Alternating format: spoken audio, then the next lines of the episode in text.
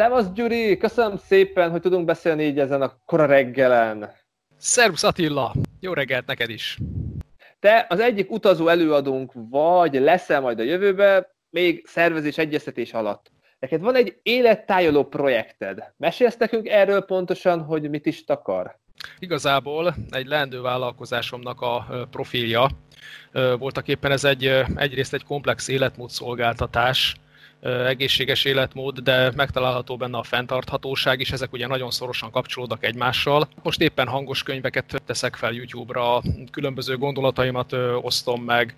Nagyon nagy hatással volt rám Daniel Quinnnek az Izmael trilógiája, és most annak a kapcsán szeretnék majd építkezni. Tehát röviden ennyi. És esetleg a utazásaidat is próbálod így szervezni, ökotudatosan odafigyelni erre, hogy minél kisebb biológiai lábnyomot tegyél?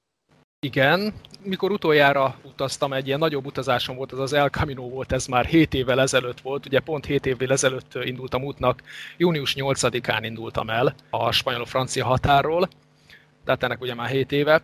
Azóta nagyobb utazásom nem volt, és az volt igazából az utolsó repülőutam, amivel hazajöttem. Onnantól kezdve már nagyon tudatosan nézem, hogy hogyan közlekedem, meg igazából egyszerű életet élek, tehát anyagilag sem nagyon vonz az ilyen ö, utazás. Ami utazásai mostanában vannak, azok jobbára az országon belül történnek. Nyaranta például kenutúrára szoktam elmenni, most már öt éven keresztül megyek kenutúrára, egy nomád táborokba, ezek így nagyon szoktak tetszeni. Továbbá ilyen kisebb utazások, én ugye Sopronból beszélek most, hát így a szomszédba, Ausztriába szoktunk ugye átugrani, ilyen kis hegymászásra, hegyi túrára. Most még februárban voltam egy sífutó túrán, az is nagyon klassz volt.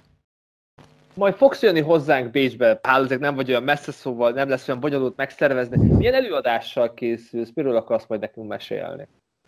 Valószínűleg Daniel Quinnnek az Ismael trilógiájával kapcsolatosan fogok majd beszélni.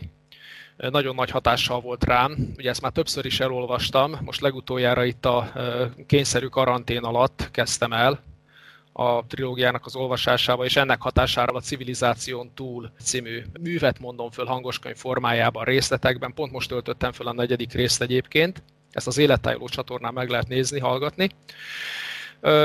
Hát itt főleg arról van szó, hogy a jelenlegi civilizációnk, ami ugye az egész bolygóra kiterjedt már, tehát ez a kultúra, amiben élünk, ez meglehetősen fenntarthatatlan. Ezt ugye megjavítani nem nagyon lehet, hanem inkább túllépni lehet rajta valamilyen módon, és ehhez egy újfajta szemléletnek a kialakítása szükséges. Ahogy ugye Daniel Quinn írta a műveiben, hogy a világot nem régi elmék fogják megmenteni programokkal, hanem új elmék, mindenféle program nélkül. Tehát új gondolkodású emberekre van szükség, és én nagyon bízom benne, hogy most már ugye az egyre fiatalabb generációk körében egyre többen vannak, akiket nem érint meg már ez a, az egész hajsz az anyagiakért, az egész hierarchia, meg ez az egész rendszer úgy, ahogy van, hanem ők már tényleg szeretnének környezettudatosabb, egyszerűbb életet élni. És elsősorban őket kívánom majd megszólítani. Mondasz pár példát, hogy te a hétköznapi életedben mikre figyelsz oda, és mikre figyelhetnének mások is oda, ami nem túl egy ördöngőség? Ez egy nagyon érdekes dolog. Én ugye az élet minden vonatkozásában igyekszem tudatosan élni. Ez nekem voltak éppen úgy jött. Tehát én például 13 éves korom óta reggelente mindig reggeli tornázom. Ez, ez mondjuk egy fura dolog lehet nagyon sokaknak, de nekem nem az. Vagy például hideg vízzel zuhanyzom reggelente, ez is nagyon jó, mert edzettséget ad, a fitséghez hozzájárul. Aztán egyszerűen élek növényi étrenden vagyok. Direkt nem mondok vegánt, mert néha fogyasztok azért halat, tehát mit tudom én, így két-három havonta egyszer előfordul, hogy halat eszem, de van úgy, hogy egy fél évig sem. Aztán kerékpárral közlekedem. Azzal történik a mindennapok bevásárlása, a munkaeszközként is használom, ugye A-ból B-be el kell jutni, továbbá sport sporteszközként is. Aztán a mozgásformák, amiket űzök, futás, nordic walking, úszás, igazából minimális eszköz szükséglettel és minimális anyagi ráfordítással űzhetők. Ilyen módon erre nagyon törekszem. Tehát itt a társasházban nálunk sajnos nem nagyon lehet megoldani a szelektív hulladékgyűjtést. Természetesen a papírt, műanyagot azt külön tudom gyűjteni, megjegyzem, hogy nagyon kevés képződik egyébként. A szerves hulladékot viszont fogom, belerakom általában egy ilyen kis joghurtos vödörbe, és kiviszem magammal az erdőbe, és egy alkalmas helyen azt úgy szépen elszórom. Aztán egy részét az állatok megeszik, másik része lebomlik, de az a lényeg, hogy visszakerül a biológiai körforgásba. Tehát ilyen egyszerűségek. Szórakozás tekintetében meg hát barátaimmal szoktam összejárni. Van egy kis zenekarunk, zenélni szoktam, meg ilyesmik. Tehát ilyen igazából a közösségekhez kapcsolódó szabadidő eltöltési formákat preferálok. Továbbá, ez még nagyon fontos, itt az Élettájó projekt keretében én tartok úgynevezett meditúrákat. Ez azt jelenti, hogy kimegyünk az erdőbe, túrázunk egyet Nordic walking botokkal vagy anélkül, aztán megállunk egy arra alkalmas helyen, szép kilátás, csendes nyugodt környezet, és akkor ott meditálunk egy negyed óra 20 percet, aztán utána ott még ücsörgünk, megbeszéljük, hogy ki mit tapasztalt, és akkor utána szépen visszamegyünk a városba. Ennek amúgy van köze az erdőfürdőzéshez, vagy teljesebb más, onnan vettél át dolgokat, vagy majd akarsz az erdőfürdőzéssel is foglalkozni? Igazából úgy néz ki a dolog, hogy én már nagyon régóta járkálok az erdőbe. Én ugye cserkészkedtem 11 éves koromtól kezdve, ugye mihelyest itt 89-ben Magyarországon lehetővé vált az, hogy cserkészkedni lehessen ismét. Onnantól kezdve én magamtól is nagyon sűrű jártam itt az erdőbe. Ugye most is itt lakom igazából egy 8-10 percre az erdőtől, nagyon jó környéken lakom, nem győzök hálás lenni érte. És hát ezt a meditúrát, illetve az erdőfürdőt, ezt már nagyon régóta csinálom főleg az El Camino zarándoklat óta. Tehát azóta még tudatosabban és még többet ö, megyek ki az erdőbe. Ö, azelőtt főleg bringával mentem ki, ugye még fiatalabb is voltam, és, és, és, akkor, és akkor ugye a dinamizmus az jobban bennem volt. Most is bennem van, de most az eseteknek mondjuk csak a 30%-ában megyek kerékpárral, a 70-ben meg általában gyalog, tehát Nordic walking vagy túrázás. És igazából egy néhány évvel ezelőtt került kezembe ez az erdőfürdő könyv, és elolvastam, és így borsózott a, szőr a karomon, és mondom, hogy úristen, hát én ezt csinálom már évek óta igazából, tehát hogy kimegyek, és akkor érzékelem az erdőt, stb. stb. És akkor jött az ötlet, hogy hát miért ne vezessem az embereket. Voltak éppen ez a meditúra is úgy indult, hogy erdőfürdőzésként, de aztán rájöttem, hogy erre a meditúrára egy kicsit nagyobb az igény és most ezzel foglalkozom főleg, de nem zárkózom el az erdőfürdő elő természetesen. Most azt tervezem, hogy egy hónapban egyet azért beiktatok azok kedvéért, akik nem feltétlenül akarnak egy olyan 10-12 vagy akár 16 kilométert is legyalogolni. Vagy nincs rá idejük, vagy nincs a kellő edzettségük, viszont szeretnének kimenni egy kicsit az erdőbe, és ott töltődni. Mi ketten tudjuk, hogy mi az erdőfürdőzés, de lehet, hogy a nézők közül többen nem. Pár mondatban elmesélt, hogy pontosan ez mit is jelent?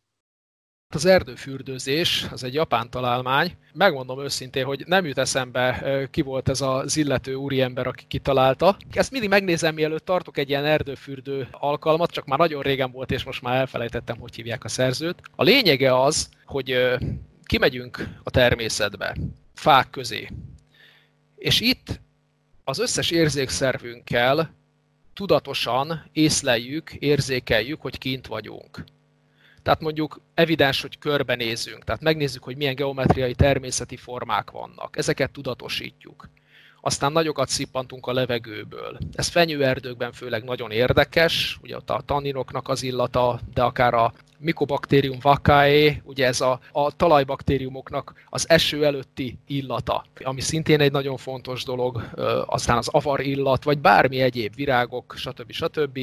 A tapintás, fáknak a kérgét szoktuk megtapintani, a mohákat végig simítani, vagy akár meg is lehet ölelni a fákat, hogyha valaki úgy gondolja.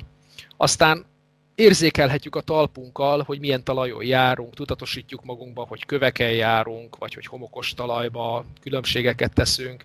Van az ízlelés, hát itt a fenyőrügyeken keresztül akár a fenyőgyantát is megkóstolhatjuk, vagy szamócát, most például éppen vadcseresznyét tudtunk enni az emberekkel, meg szamócát, meditúrán mondjuk. Aztán a hallás, tehát hallani, hogy igen, énekelnek a madarak, hogy susog a szél, illetve a leveleket suhogtatja a szellő, vagy csobog a kis patak, ami mellett elmegyünk, vagy neszelnek valamilyen állatok, illetve a teljes csendet is élvezhetjük. Most például nagyon klassz volt az elmúlt néhány hónapban, mikor meditáltunk, és egyetlen egy repülőgép nem ment el a fejünk fölött.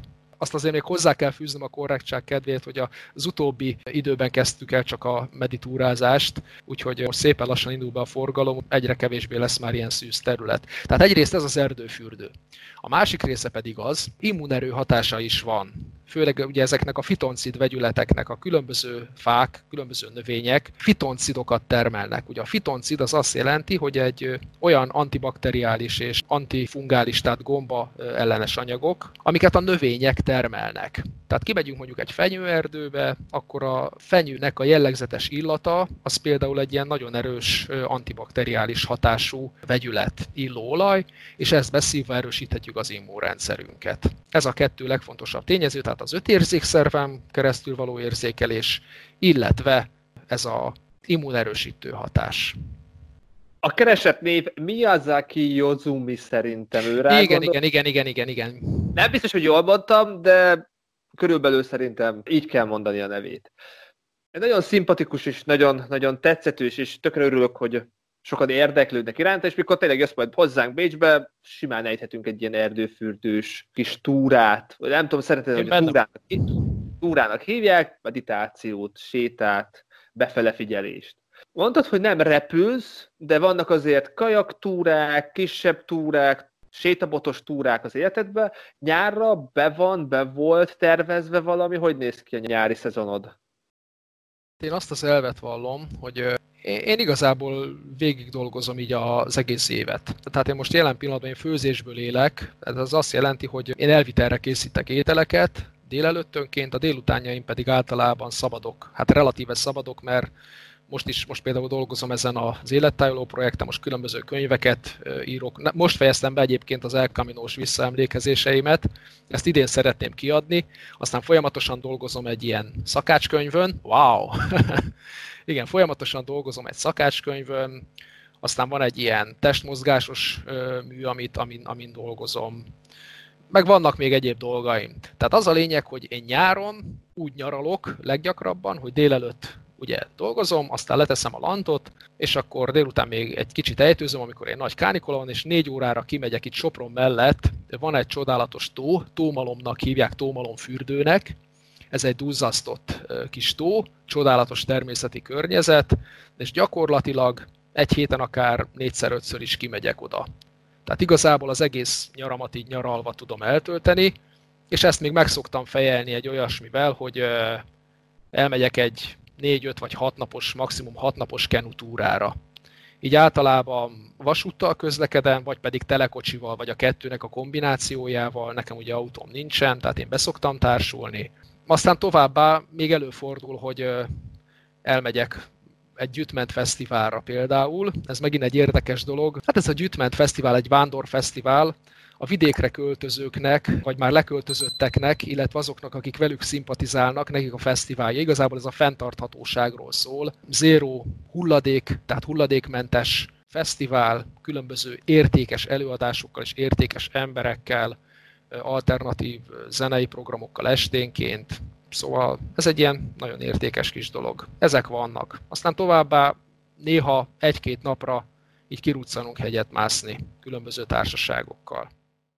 Nagyon érdekes ez a Gyütment Fesztivál, remélem meg fogják tartani a nyáron. Itt egy pillanatra megállnék ennél a kajak túránál, hogy őszinte legyek, én valamikor lehet gyerekkoromban csináltam, vagy tínédzser koromban, de azóta nem nagyon. Hogy néz ki egy ilyen kajak túrának a szervezése?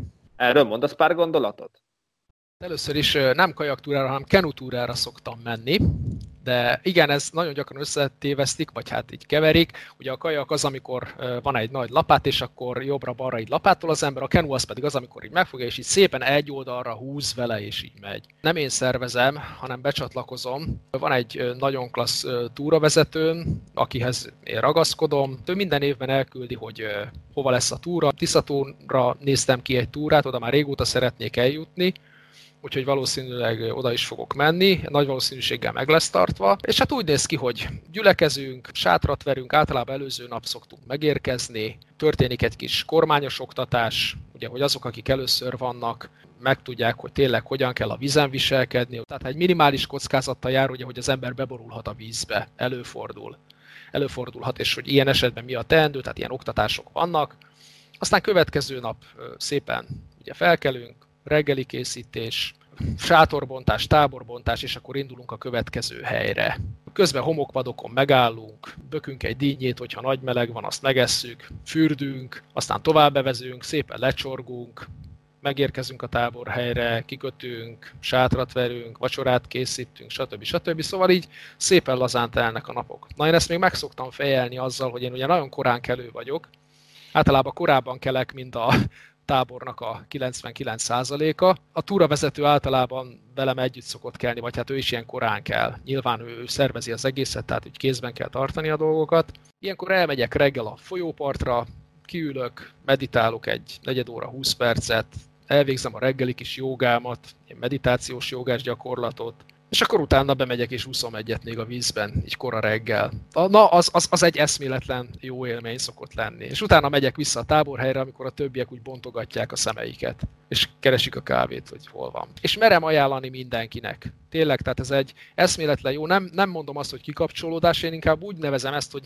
bekapcsolódás. Tehát, hogy ráhangolódás egy kicsit. Visszatérés az embernek a természetes közegébe, amikor egy közösségben vagy, kint a természetben, némiképpen kitéve az elemeknek, akkor is evezni kell, ugye, hogyha esik az eső, meg hasonlók. Nagyon jól hangzik, én is megjártam már a kaminót, te is, ott megedződtünk, tehát ha esik az eső, kit érdekel, egy jó túrázó felkészül az ilyen eseményekre, ha van jó cuccod, akkor eshet, nem zavar. Remélem, hogy meg tudjátok ezt szervezni, és akár majd erről is, hogyha sikerül a rengeteg jó fotót, meg élményt hozni magaddal, akár erről is tarthatsz beszámolót, és tényleg bízom benne, hogy meg tudjátok szervezni, és nem lesznek semmi akadálya, hogy egy jót evezzetek a Tiszatón. Gyuri, köszönöm szépen, hogy meséltél nekünk, mi folytatjuk a kommunikációt, és remélhetőleg minél előbb vendégül tudunk látni majd itt Bécsbe a világjárókon. Addig is jó egészséget kívánok neked. Buen Camino! Nagyon köszönöm, Buen Camino neked is, és üdvözlöm még egyszer a kedves nézőidet. Sziasztok! Szevasz! Ciao.